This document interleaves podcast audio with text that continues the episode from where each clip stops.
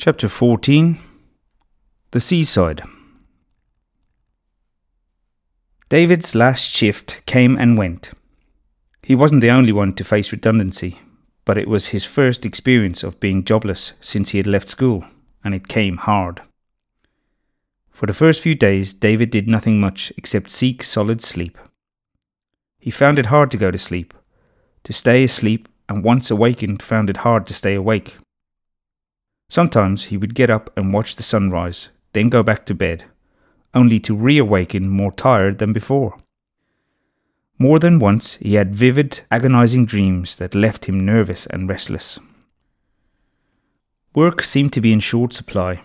Numerous applications bore no fruit, and the few replies he received said either that he was too qualified or not qualified enough. David began to think he would never find another job. He worried about his quickly disappearing savings and the security of his family, whom he felt very responsible for. As days turned to weeks, he became more disheartened, and his drive to seek opportunity waned. He was well and truly stuck in a rut. Wendy worried about her husband. She'd always admired his hard-working attitude, but witnessed his slow decline into the gloom of joblessness. She tried to enthuse and encourage him, but to no avail. The arguments all but stopped, but were replaced by black clouds of hopelessness. Wendy was at least comforted by the small wonders of Prince's Parade that she would notice from time to time. The flowers slowly opening, revealing amazing scents, the birds singing tunefully in the trees and bees buzzing as they flew tirelessly in search of nectar, pollinating the flowers as they did so. There was new life on the canal, too, as the lilies began to bloom into gorgeous shades of yellow and white. Sometimes she would stop to feel the rough bark of the trees, and Alfie was also becoming inquisitive, enjoying the feel of the leaves on his fingers, which his mother gave him as she walked. He always giggled when she would sing, "Grandmother, grandmother, pop out of bed," while squeezing the base of the bindweed flower, causing it to pop out from its stem. In the meantime, Hannah continued to spend time by the canal, and would often go down to the beach too. As the days grew warmer and longer, the haven of Seabrook took on a different character. More people came to spend time there, walking, cycling, or just to sit there and watch the comings and goings. The cygnets were growing up fast, and were always a great attraction. Often, the kayakers would be out, cutting ribbons in the water with their paddles, and sometimes stand-up paddleboarders would venture out, serenely gliding along.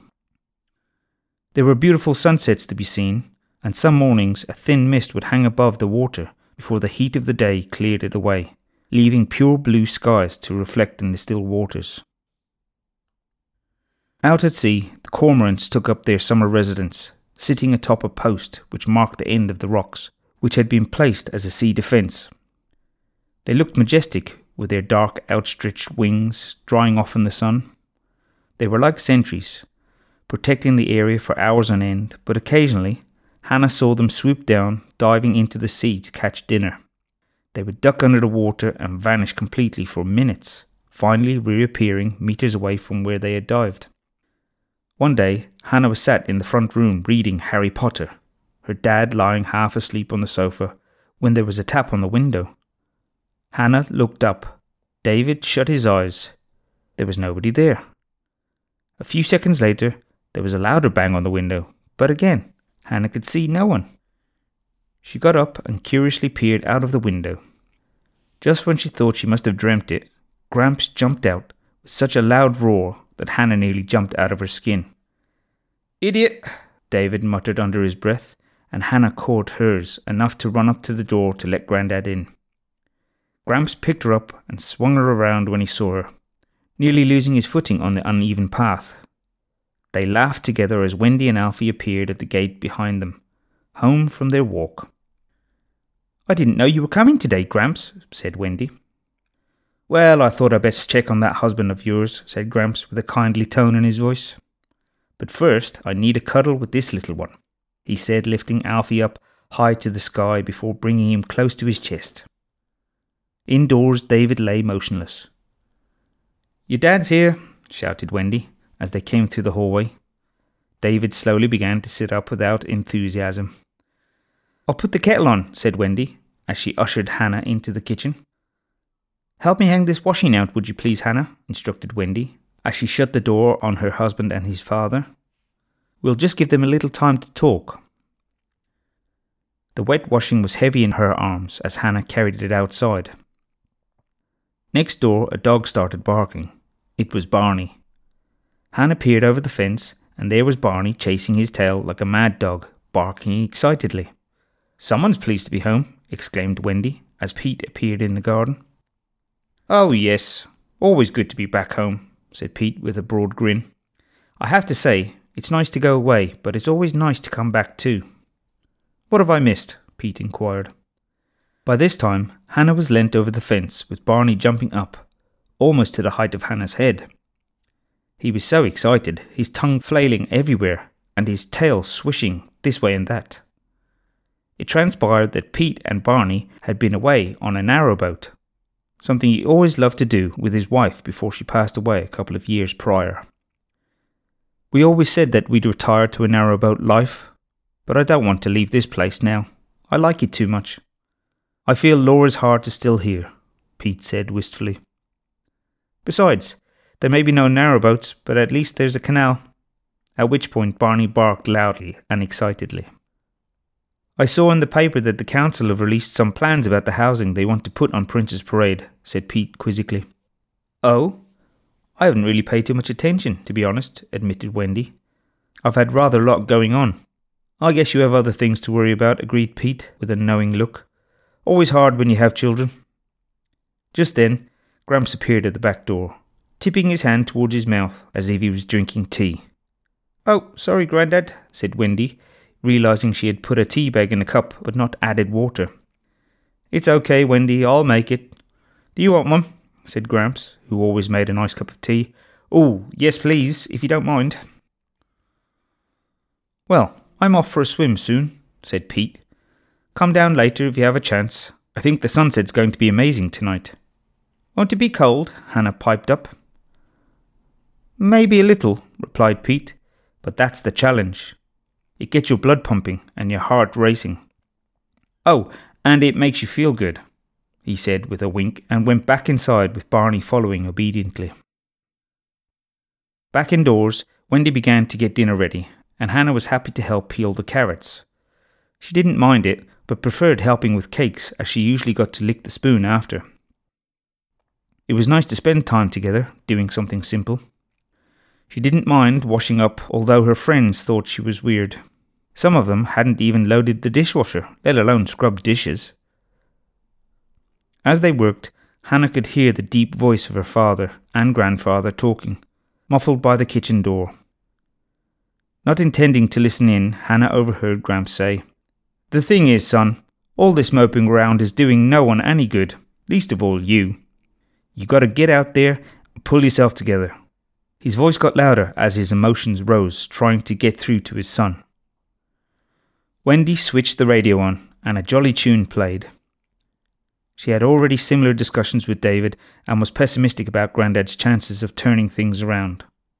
She didn't really know what would help, as she had tried everything, but she knew that telling him to pull himself together probably wouldn't. Hannah watched Pete and Barney walk past the garden gate on their way to the beach. "Can we go to the beach later, Mum?" asked Hannah. "We'll see," Wendy replied. "Maybe the fresh air will do us good." Dinner was rather tense, despite Gramps' attempts to crack jokes and lighten the mood. David pushed his food around his plate disinterestedly and left half of it. Alfie coughed and spluttered and eventually needed his clothes to be changed. When Hannah asked if they could go to the beach, nobody was keen. "I've got to make tracks, my little princess," said Gramps. "Maybe Dad will take you," he suggested hopefully. "Oh, yes, please, Dad. It's been ages since you came down to the beach," Hannah cried. David reluctantly agreed. It was a warm and still evening as Hannah and her father stepped outside. The air was fragrant, the roses wafting a sweet perfume by the front door. David was surprised. He hadn't ventured out a great deal recently, and it was definitely warmer than last time. Hannah held his hand as they made their way along the canal path to the beach. They looked over the bridge, which spanned the canal. looking down at the fish lazily basking below before heading up the slope. Bit by bit, David began to feel a little less fed up. When they crested the slope to look over the bridge, both Hannah and David took a breath and marvelled at the glittering sea.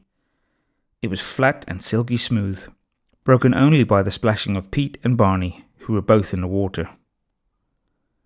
The sea stretched out before them, magnificent in its vastness.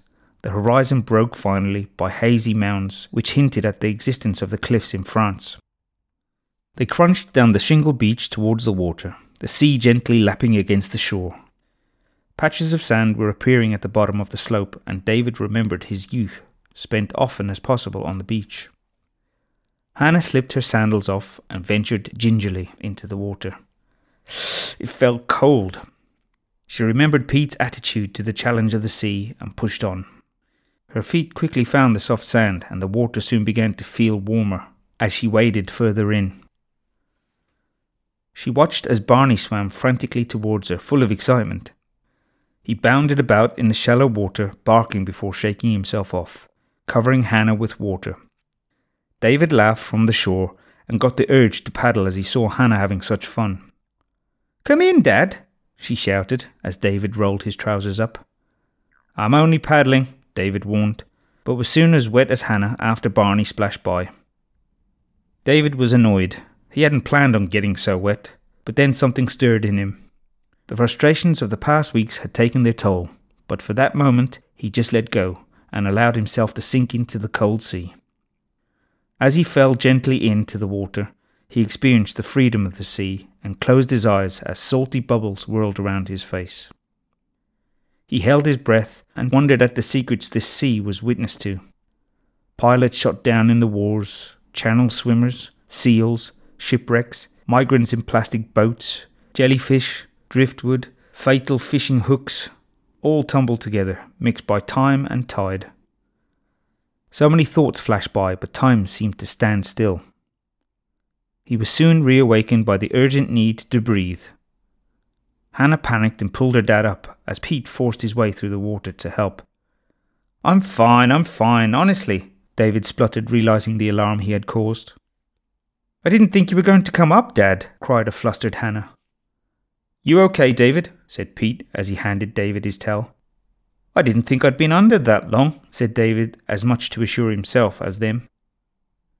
"Come on now, I'm wet. We might as well make the most of it," said David, playfully splashing Hannah. Wendy and Alfie arrived at the top of the slope and saw the four of them happily playing in the water, unaware of the drama moments before. The sun was getting low in the sky, creating a warm orange haze, and the warmth filled Wendy's heart. To see David playing seemingly carefree was something she hadn't seen for a long time. Maybe, just maybe, things could change. "I know a song that'll get on your nerves, get on your nerves, get on your nerves," sang Toby in a monotone, unending loop. Debbie was just about to ask him to stop when Terence clipped him around the earhole mid-nerve. Terence ran along the beach laughing as Toby gave chase. Debbie had friends staying, and they had decided to have a fire on the beach. On the way, they bumped into Wendy and Alfie, and together they set up camp near the sea. Before long, Hannah, Pete, David and Barney were all warming themselves by the flames. Other locals arrived, and soon a small crowd of people were gathered on the beach, enjoying the dying embers of the sun and the brilliant sparks and crackles of the fire. The moon was already high in the sky, and as the light faded, pinprick stars began to appear in the heavens. One of Debbie's friends had brought a guitar with her and began to play some old Beatles songs. "We all live in a yellow submarine, a yellow submarine," sang the gathering in unison, and their voices floated up into the clear night sky until the wood was all gone and the people began to yawn. Walking home in contentment, David realised that despite the difficulties, there was hope and support here, that Seabrook was a special place and that the environment that surrounded them was nourishing and wholesome. The friends walked by the dark, unlit canal. Luckily, some had torches on their mobiles to light their way. The lights twinkled, star-like in the water. "You know, I just can't understand why anyone would think of building on this place. I mean, a new pool somewhere would be great, But a hundred and fifty houses too, said Pete sorrowfully. If only the animals and the plants could defend themselves, said one of the children. Yes, we could send a dragon in to stop them, said Terence thoughtfully. The adults laughed and wished it was that simple. They could only hope that the council would see sense and scrap their destructive plans. Slowly, the group grew smaller as people reached their homes, until just Pete, David and family were left. As they walked, Pete asked David if he'd had any luck finding work. David told him how he'd tried and so far failed, how he wanted to work and how despondent he was feeling. It was really the first time he had spoken to anyone outside his family about his feelings, wrestling alone with his emotions and trying to put a brave face on things. Pete had an understanding character, and when David spoke to him, he didn't feel that Pete was judging him. He just listened. I've had a little idea, said Pete. I've been talking to the chap with the solar-powered boat in Hythe. You know, the one that does trips along the canal. Well, I thought about getting one to run a service along this part of the canal. I have some money put aside to get it off the ground. It wouldn't be much, but maybe you could help me set it up this summer. David was gobsmacked. He loved the canal and everything to do with boats. It dawned on him that this could be his dream job. He doubted he would earn enough to keep his family afloat in the long term, but it was a start. Besides, it was the first offer that he had had. Are you really serious, Pete? Definitely. Uh, yeah, I mean, yes, thank you, David said, stumbling over his words, almost in shock. Great. Well, could you call around tomorrow so we can have a proper chat about it? David confirmed he would, and with a big smile shook Pete's hand. The friends said goodbye at the garden gates, imbued with excitement and possibilities. From the bushes, hidden in the darkness, Nuna and Kajika watched with interest.